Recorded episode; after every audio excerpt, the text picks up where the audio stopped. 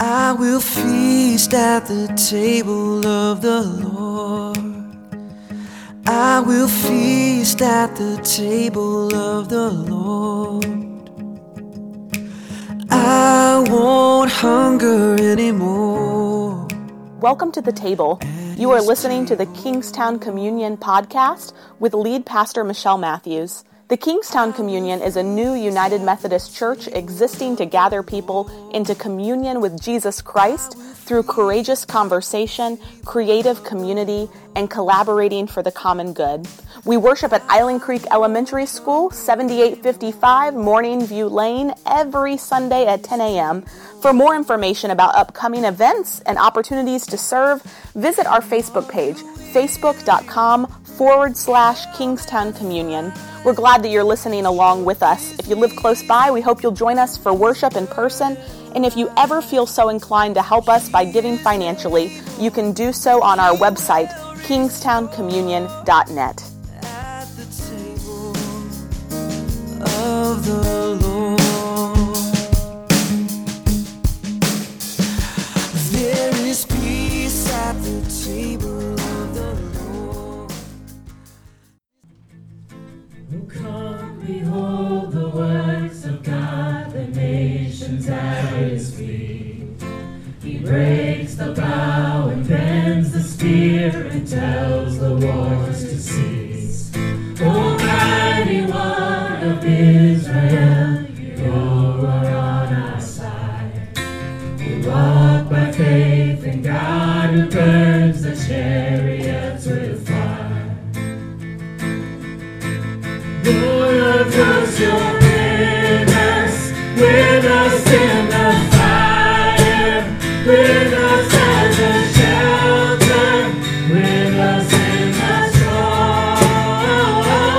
You will lead us through the fiercest battle. Oh, where else would we go? Let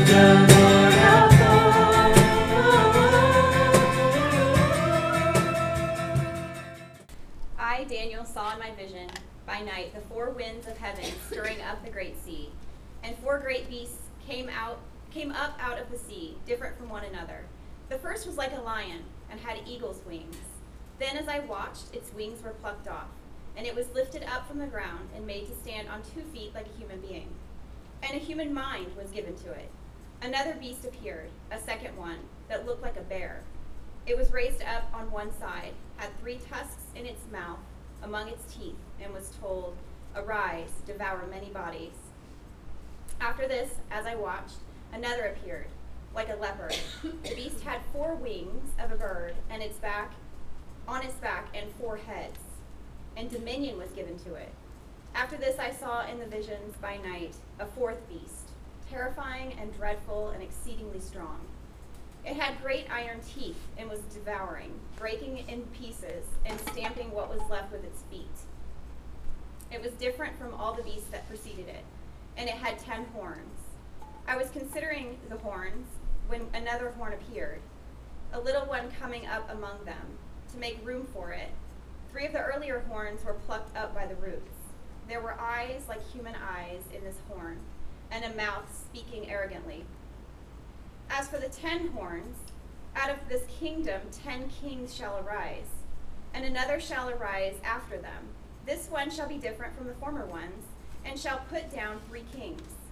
He shall speak words against the Most High, shall wear out the holy ones of the Most High, and shall attempt to change the sacred seasons and the law, and they shall be given into his power, for a time, 2 times, and half a time.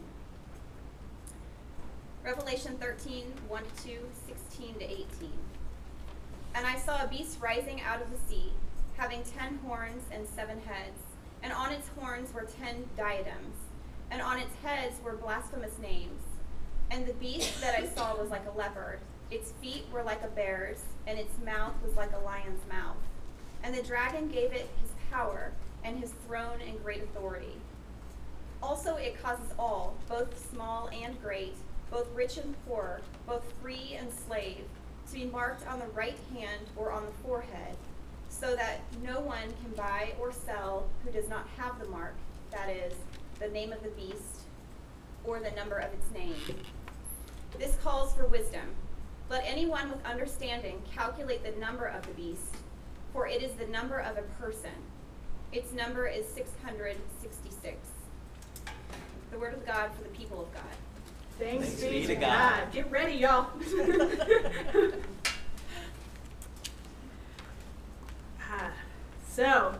We have been making our way through a sermon series during the summertime. We often will pick a book of the Bible and work our way all the way through it. That is not normally how churches, mainline churches like the United Methodist Church, work. We normally work through what we call the lectionary, which is the set of scriptures, and we skip around and we do a gospel and then an Old Testament, but we are doing all of the book of Daniel. But as I said, the second half of Daniel was used by John to write the book of Revelation. And so we have to read them side by side if we are to understand Daniel. And remember, we said that as we read scripture, we read the Old Testament in light of the New and the New Testament in light of the Old. And so that's where we are today.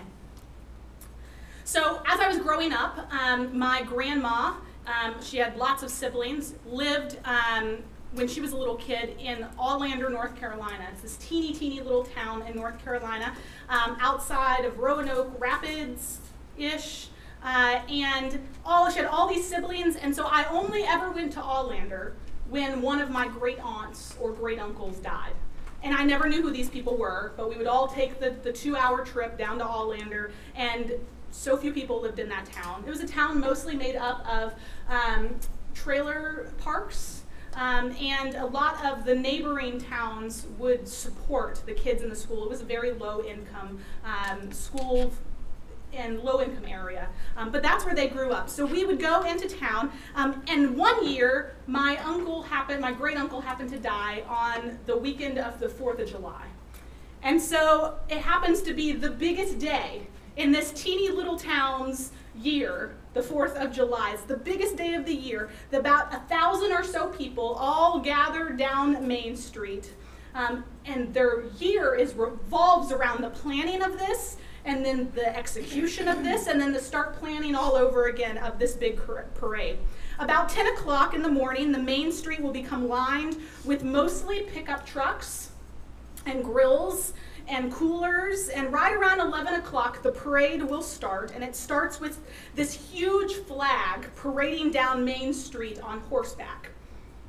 After that will come the 2 police cars for Aulander, then the high school marching band for Aulander, then after them various other people on horseback carrying all types of things in their hands, and then after that basically any vehicle that has been modified in any way will be following behind the horseback folks, and then after that, at the very end of course, is the one Aulander fire truck. The fire truck pulling up the rear of this parade. This was the biggest day of the year, and this was the only day in the summers that I had come to visit, winters I had come to visit, where I actually liked going to Aulander. In fact, I kept asking, can we keep coming back? Can all the funerals in our family happen on 4th of July weekend? My earliest memory was sitting on Main Street with my dad, who became for me like my own personal tour guide for this parade that was happening. Maybe I was about 6 years old, and he started explaining to me the meaning of all these symbols that were being processed in front of us. The flag came down Main Street, and he explained to me the importance of the colors of that flag. Red, symbolizing the blood, the sacrifice of those people who had laid down their life for America. White, symbolizing the purity of our ideals, and blue, symbolizing this regal nature of freedom. And then my dad told me to pay attention to the numbers that were on display here. The numbers were important when you start talking about the symbols of this parade. 13 stripes, one for each colony, 50 stars, one for each state. This little town had this odd tradition too. I'm not sure if every little town has this, but Aulander did. In the middle of the parade seemed to be on display this number one. Number one seemed to be significant. 2 white horses drawing a carriage with a casket came down Main Street, one casket draped in one American flag. And I guess it was their attempt at like the tomb of the unknown soldier. It was an empty casket, and when it came by, this one casket became the most important image and number in the entire parade. And everyone stood up, and they all became silent, and they all took off their hats. And this number one, my dad told me, were all the ones that had laid down their life for America. So there were numbers, and there were this wash of colors in this parade. And these numbers had meaning. And there were also animals. There were beasts that meant something in this parade. There were always, on one particular truck, this truck was painted yellow, and it had this old emblem with a rattlesnake coiled up on it. Apparently it was one of the oldest symbols of America, warning the British not to tread on us. The rattlesnake became coiled and ready to strike, and my dad explained that to me too, sitting on the sideline of this parade. And then, of course, there was the eagle clutching the arrows and the olive branches, and as I sat there licking my ice cream cone as it all runs down my hand in the heat, I just remember being awed by the pageantry and the thick symbolism of all of that and the sense of importance that went along with all of it. And of course, for any elementary school girl, the most important moment was waiting for the old convertible on which sat Miss Aulander 1992 or 1994, waving her pageant wave and smiling at me. And for my Aulander cousin John, it was the fire truck that was his favorite part. The fire truck just captured his imagination. He couldn't wait for it, mainly because his father was chief of the volunteer fire department and had the honor of driving the truck for the parade. And sometimes his dad would invite him to jump on board. He'd stop. Miss Aulander passed by waving as the fire truck passed by waving, and its lights and its sounds. And I remember my dad leaning in to whisper something to me. You know, Michelle, someday you might also get to be in this parade. Daniel's visions throughout the rest of this book that John later uses to write the book of Revelation, Daniel's visions and John's revelation are a lot like a 4th of July parade. There's pageantry, there are symbols, there's colors, there's numbers, and there are beasts. And they are all thick with meaning. They're laden with symbolism. And if it's your first time at the parade, it's going to be really confusing. For most of us, we've never seen anything like this before. I was a city girl. I had never seen anything like that parade on display. And so we don't understand what any of these symbols mean. It's almost as if we need a tour guide to bring us to some kind of understanding of them. We need a dad to sit with us and buy us ice cream and say, listen, here's what this means as it processes by. Lucky for us, John, the writer of Revelation, takes that role for us. And so we cannot read Daniel without reading Revelation with it. He becomes our tour guide, interpreting and making sense of and applying and contextualizing Daniel's visions for the people and community that he finds himself in, but also for us today. And as we read through Daniel's visions, John's revelation serves as like a dad leaning in to explain what all is going on. The book of Daniel, situated toward the end of the Old Testament, is an account of Israel in exile. We've already said that before. And the book of Revelation is situated at the end of the New Testament. It's the very last book that has been widely known and read as the account of the end times, as when Jesus comes back. And the second half of Daniel and the book of Revelation fall under this category together as a very particular type of literature in the Bible. It's called apocalyptic literature. Jesus uses a lot of these words during a particular season of the year that is meant to invoke sense of exile. Brett, you weren't listening. Dang it. What is that season of the year that I said at the very beginning? Advent, thank you. So during Advent, we read a lot of the words of Jesus that are apocalyptic, talking about the end of days. Those are all apocalyptic texts, and Daniel, the second half of Daniel, sorry to put you on the spot, that felt weird. Second half of Daniel and the book of Revelation are apocalyptic literature. What in the world does it mean to be in relationship with a God who would need to use this kind of writing, this kind of genre of literature? Why do we have it? if it's not a prediction of the end of the world, what in the world is it for? Here's what is important for us to get as we dive into the apocalyptic text for the rest of August, of Daniel and Revelation. Here's what's important for us to remember. The apocalyptic literature of the Bible is not some cryptic prediction of the future or the end of days. Instead, these texts are a word for the moment, written for people who are being oppressed. It's a word for right here, right now, written for anyone who is under the pressure, anybody who is oppressed. This apocalyptic literature of the Bible belongs to a very distinct period of time, this 300-year history from about 200 BC to about 100 AD, written for a very particular people, mostly the Jewish people in exile or the early Jewish Christians who were being oppressed and persecuted. And the only message that is central to apocalyptic literature is keep the faith. Keep going. God will win in the end. We promise you. God has a bigger plan. God's going to win this thing in the end. Don't give up in the midst of all this pressure. That is the goal of these texts. So under the enculturation and oppression of Babylonian exile, Daniel picks up this form of writing. He thinks it makes sense for his people in this time as a means to tell his story. And under the oppression and persecution of the Roman Empire, the Apostle John picks up this form of writing again and looks at what Daniel's written. And he says, maybe my story, this story now, can be written through this lens as well. This kind of writing becomes a tool. They're not a blueprint, a tool. That means a means for delivering a message, this message of keeping the faith and withstanding the pressure. Two empires, two sets of people connected across time by a common call, and that call is costing them something. And whenever the costs are so high, you have to use symbols. Mere words can't lift the baggage of that at that point in time.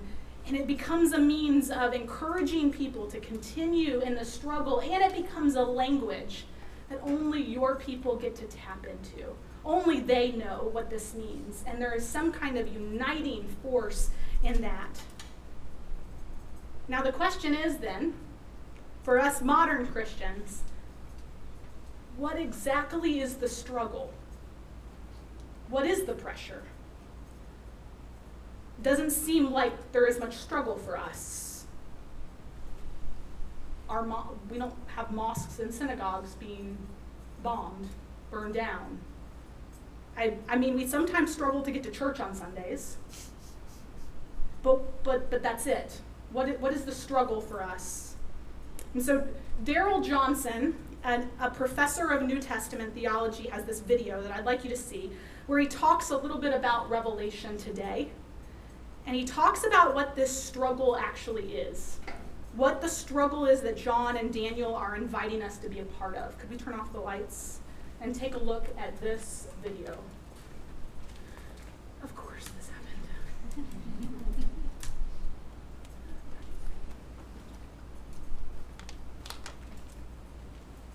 The last book of the Bible, I think, is a discipleship document. John, now I think in his mid-80s or so, is a pastor. He's probably knows the seven churches pretty well. He made him kind of a bishop, a pastor to the pastors and to the elders and deacons of these congregations. And all those congregations are under pressure. Either pressure to compromise with political pressure, or they're under the pressure of the seductive power of empire, promising them well-being through wealth and through access to the power. But all of these people are under pressure. And John is given this revelation, this apocalypse by Jesus, to help the people understand the nature of this pressure. And to understand that the call to discipleship is not a removal from the pressure, but a life in the midst of that pressure, and that Jesus is going to see us through. Technically, the word that's used, and it's translated tribulation most of the time, it should be translated pressure. Revelation 1:9, I, John, your fellow brother, and partaker of the pressure and kingdom and perseverance that are in Jesus. This word pressure is the word thlipsis. I'm not sure I'm pronouncing it exactly right, but thlipsis is a particular kind of pressure. It's the pressure that's experienced when you put your hands together and rub them really, really hard. It's the pressure that's experienced when a tectonic plate comes up against another tectonic plate and begins to rub. It's called crushing pressure. And what John is talking about is that when the kingdom of God begins to break into a part of the world, it's going to come up against all these other kingdoms. And these kingdoms either start to cooperate with the kingdom of God, or there is this pressure that begins to build. And John is saying, don't panic.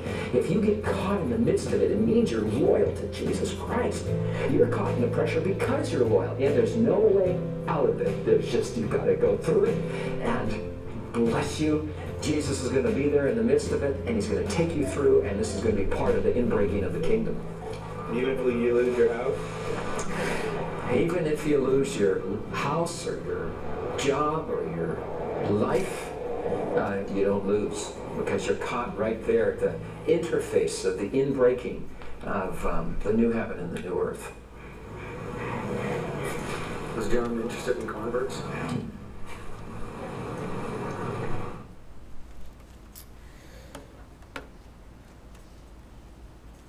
So part of what is so compelling about the 4th of July and all of its pageantry that marches down every main street in America is that everyone gets the struggle and the pressure that it has taken for America to get there. Thick in those symbols there that will prance down main streets are stories of sacrifice and of courage and of giving. And Daniel and John tell us about another parade that is much more cosmic in scope, that's not located in one nation, but sweeps across the entire globe.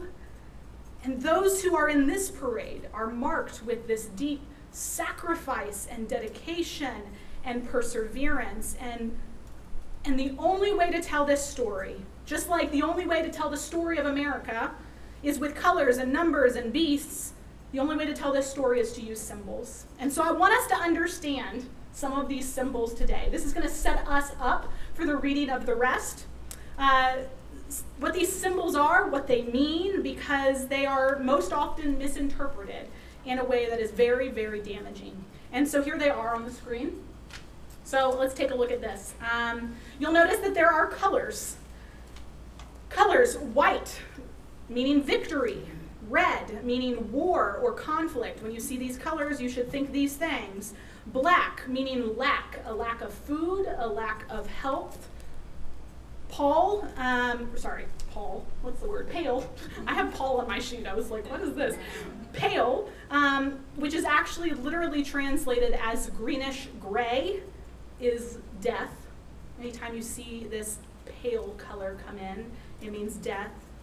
So you have 4 horsemen. You have a horse of victory, which comes riding in the grand celebration that in the perseverance of the people of God have continued to win. And then there's red, saying that there will be pressure, there will be conflict. If you choose to follow Jesus in this world, there is no way around that. And then there's lack. And wherever there is lack of food, or lack of health, or lack of materials, that's where the saints of God should fully be engaged. And then there's death in the struggle. Jesus says, we played the lyre for you, and you would not dance. And then in comes the palish gray, when you're not willing to celebrate the things that God celebrates. There are also numbers in this story. These numbers become significant. Anytime you see the number 3, you should think of God, Trinity, Father, Son, Holy Spirit. Anytime you see 3.5, it means that this won't last forever. This period we're in right now is not everything to see. Number 4, if you see the number 4, it means creation. The 4 corners of the earth, think the 4 corners of the earth, it's all code for something. If you see the number 6, it is one short of perfection, almost perfect, but it's been perverted in some sense, so that it's not quite. If you see 7, it means perfection, wholeness, completion, which is 3 plus 4. God joined with creation and humanity becomes whole. If you see 10 is completion, but it's like 7 plus other things. It's like completion plus more inclusion. 12 normally means God's people in this story. 12 tribes, think the 12 tribes of Israel, the 12 disciples. 24 and 144,000 is just a way, both of them are just ways of saying all of the earth, everybody involved. 12 plus 12, or 12 times 12 plus 1,000. These are symbols. They're meant to represent something. Evil, actually, just to notice something, evil, just as a side note, is often represented as 6, or 666. Notice that evil is not 0. It's almost right. It's just a little off. It's been a little perverted. And then that tells us how close we can be to evil, right? Often these things are misconstrued, though. All of these things are misconstrued. People try to put these together in odd and fantastic theories that, like, if we add all the numbers up, then we will know how many people will be saved. And there are actually whole religions based on this 144,000 number that they said we get to count all. Once we get 144,000 people into our church, that must mean that those are all the people who are going to be saved and the rest of the people are doomed to hell. That's not it. That is not what this story is about. And there are people who put together these grand matrix as well, and then they take these numbers and they combine them with the verse numbers there and try to add them up and create algorithms to figure out when the world will end one day. That's not the point either. That is the diversion from the point of these documents. This apocalyptic literature, which is at the heart, it's discipleship texts, calling us to join into the struggle until 3 is joined with 4 and completion happens. Until the world God sees is the world we see, and that world becomes a reality. There are also beasts all throughout the book as well. Beasts are always nations. When you hear beast, think nation. There are heads of beasts, which you should think heads of nations. And then John in Revelation uses this supreme language with all these other animals, lions and oxes and eagles, etc. All of these are simply representations of the clashing that Professor Johnson was talking about, all of the clashing forces in the world. According to John's revelation, based on Daniel's visions, according to them, there is this grand procession all over creation of God's people who are joined in the struggle of redeeming a broken world. Faith is not a means of escaping a broken world. Faith is not a means of being raptured out of creation. Faith with Jesus means joining your life with God, who refuses to leave creation alone. And folks, it's going to be a struggle. And it's going to cost us something. And if it's not costing you something, you're not doing this life of discipleship right. And if you haven't engaged in the struggle yet, I promise you, somewhere along the way, you'll begin to wonder if it's worth it. If you've experienced the struggle, you're going to wonder, is this all worth it? You'll begin to wonder if it really matters to care about what God cares about, if there really is an end to what we're working towards. I know the great struggle that many of you have, like that you go through daily even, the struggle just to hold on to your faith, to believe in much of anything at all when life seems to be falling apart all around you, and you struggle to figure out where God is in the midst of all of that. I know the struggle that many of you go through just to get out of bed in the morning, that like weight that you can't describe, where it comes, you don't know where it comes from, but it's there and it feels like it's suffocating you. Daniel's vision and John's revelation is that God is there with you even when all you see is a black horse, where all you see is greenish gray.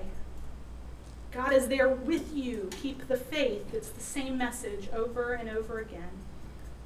Some of you are sacrificing incredibly to build this church for this community that we're in right now. You sacrifice time and nights and weekends and early morning rises and tons of energy. And some of you are sacrificing quite a lot of money too, finding places in your life where you can go without in order to see this community come to fruition. And it's costing you something. I want you to hear that that's not in vain. That's what Daniel and Revelation would say, that that's not in vain. It matters. This sacrifice is worth it. Some of you are beginning to have visions for your life, revelations like John and Daniel, that you're not exactly where you were called to be. Some of you are considering, I've heard your stories, considering, praying, sacrificing entire careers, having grand life changes, because you sense that whatever this is not costing you enough, turning away from something that might even be quite lucrative to follow a call that won't be. Daniel and John would say, keep the faith. It's worth it. Engage in the struggle. God and good wins in the end. And then there's also some of us who are just on the sidelines. Every parade needs the spectators, right? We've pulled up our pickup trucks and popped open our coolers, and we're here to watch this thing happen.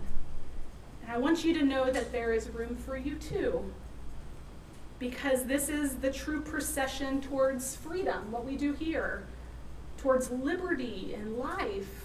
It's what we do here. This is the procession that leads towards life here. And these symbols of saints, we have our own symbols here. We have our own language here. Have you noticed? These symbols of saints and bread and juice and are laden with rich invitation for you to join your life in sacrificing something worthwhile. Is it costing you something? If you hear nothing else today, I want you to hear this, that while the world and the nation parades and struts, God is raising up an entire people, a wise people who are marching towards redemption and are giving their lives and pouring out their sweat and their livelihood to redeem creation. And there's room for you to be a part of that too. And if you're tired of all the pageantry and the unfulfilled promises and the pain and the emptiness and all the palish gray of the last 24 hours, there is another parade that was started 2,000 years ago. This is the movement of God. And it's like God is leaning down to all of us, like our daddy, to whisper those words, isn't this amazing? One day you'll be in the parade too. Would you pray with me?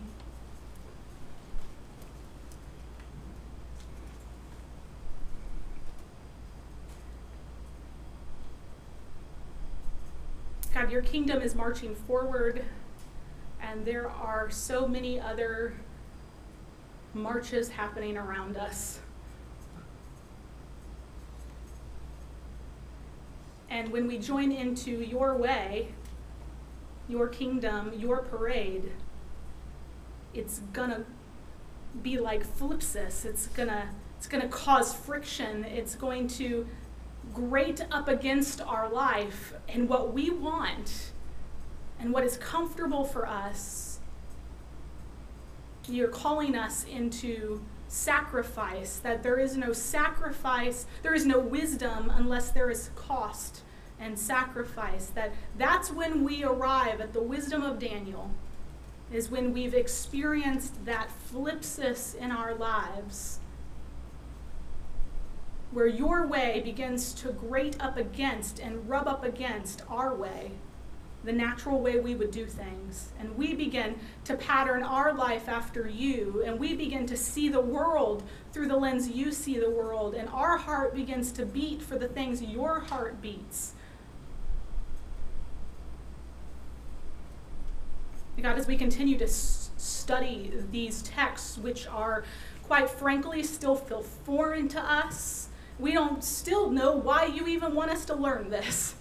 What is up with these numbers and these symbols? We ask, God, that you would help us enter into that struggle, that maybe by that struggle and learning what you have to say to us, we may be able to better enter into the struggle of how you would have us live.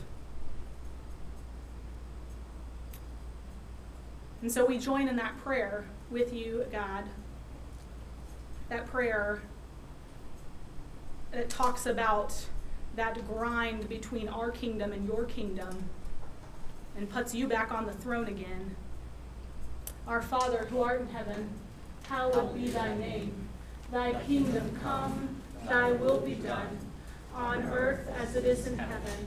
Give us this day our daily bread, and forgive us our trespasses, as we forgive those who trespass against us. And lead us not into temptation, but deliver us from evil. For thine is the kingdom, and the power, and the glory forever. Amen. Amen. Children, generations of every nation, the kingdom comes. So don't let your heart be in trouble. Hold your head up high, don't fear no evil. Fix your eyes on this one truth, God's family and love with you. Take courage, hold on.